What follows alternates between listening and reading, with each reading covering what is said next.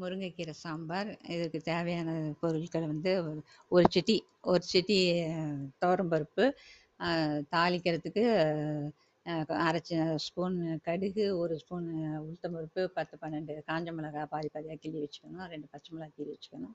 கொஞ்சம் கருவேப்பிலை கழுவி வச்சுக்கணும். தேவையான அளவுக்கு நமக்கு ஒரு பெரிய வெங்காயம் பெரிய வெங்காயத்தில் கொஞ்சம் மீடியம் சைஸ் ரெண்டு வெங்காயம் நல்லா பொடியாக நறுக்கி வச்சுக்கணும். தக்காளி ரெண்டு தக்காளி நாட்டு தக்காளி இல்லைன்னா பெங்களூர் தக்காளி எது வேணாலும் பரவாயில்ல. ரெ- ரெண்டு தக்- ரெண்டு தக்காளி நல்லா பொடியாக நறுக்கி வச்சுக்கணும். அதுக்கப்புறம் மூணு நாலு கைப்பிடியை முருங்கைக்கீரை உருவி நல்லா க்ளீன் பண்ணி நல்லா ஒட்டை பிழிஞ்சிட்டு வச்சுக்கணும்.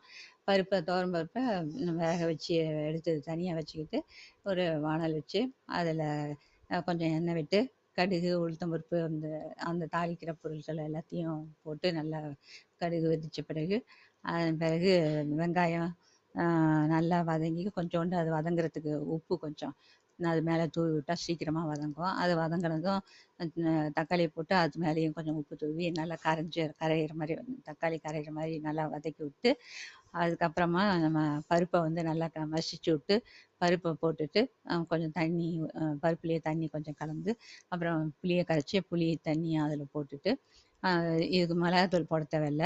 கொத்தமல்லி பொடி மட்டும் ஒரு ஒன்றரை ஸ்பூன் போட்டுக்கலாம். அது நம்ம அரைச்சி வச்சிருக்கிற பொடி. போட்டு நல்லா கொதிக்க வைக்கலாம். நல்லா கொதிச்சு பச்சை வாசனை போகிற மாதிரி நல்லா நமக்கு தேவையான அளவுக்கு சாம்பார் வந்துருச்சு அப்படின்ற போது அந்த இறக்க போகிறதுக்கு ஒரு நிமிஷம் முன்னாடி முருங்கைக்கீரை நல்லா க்ளீன் பண்ணி நல்லா புழிஞ்சு வச்சு தண்ணி இல்லாமல் புழிஞ்சு வச்சுருக்கிற முருங்கைக்கீரையை போட்டு ஒரு நிமிஷம் போதும். அது அந்த சூட்லேயே வெந்துடும் அது ஒரு நிமிஷம் ஆனதும் மூடி வச்சிடலாம் ஸ்டவ் ஆஃப் பண்ணிவிட்டு சூப்பராக இருக்கும் முருங்கைக்கீரை சாம்பார்.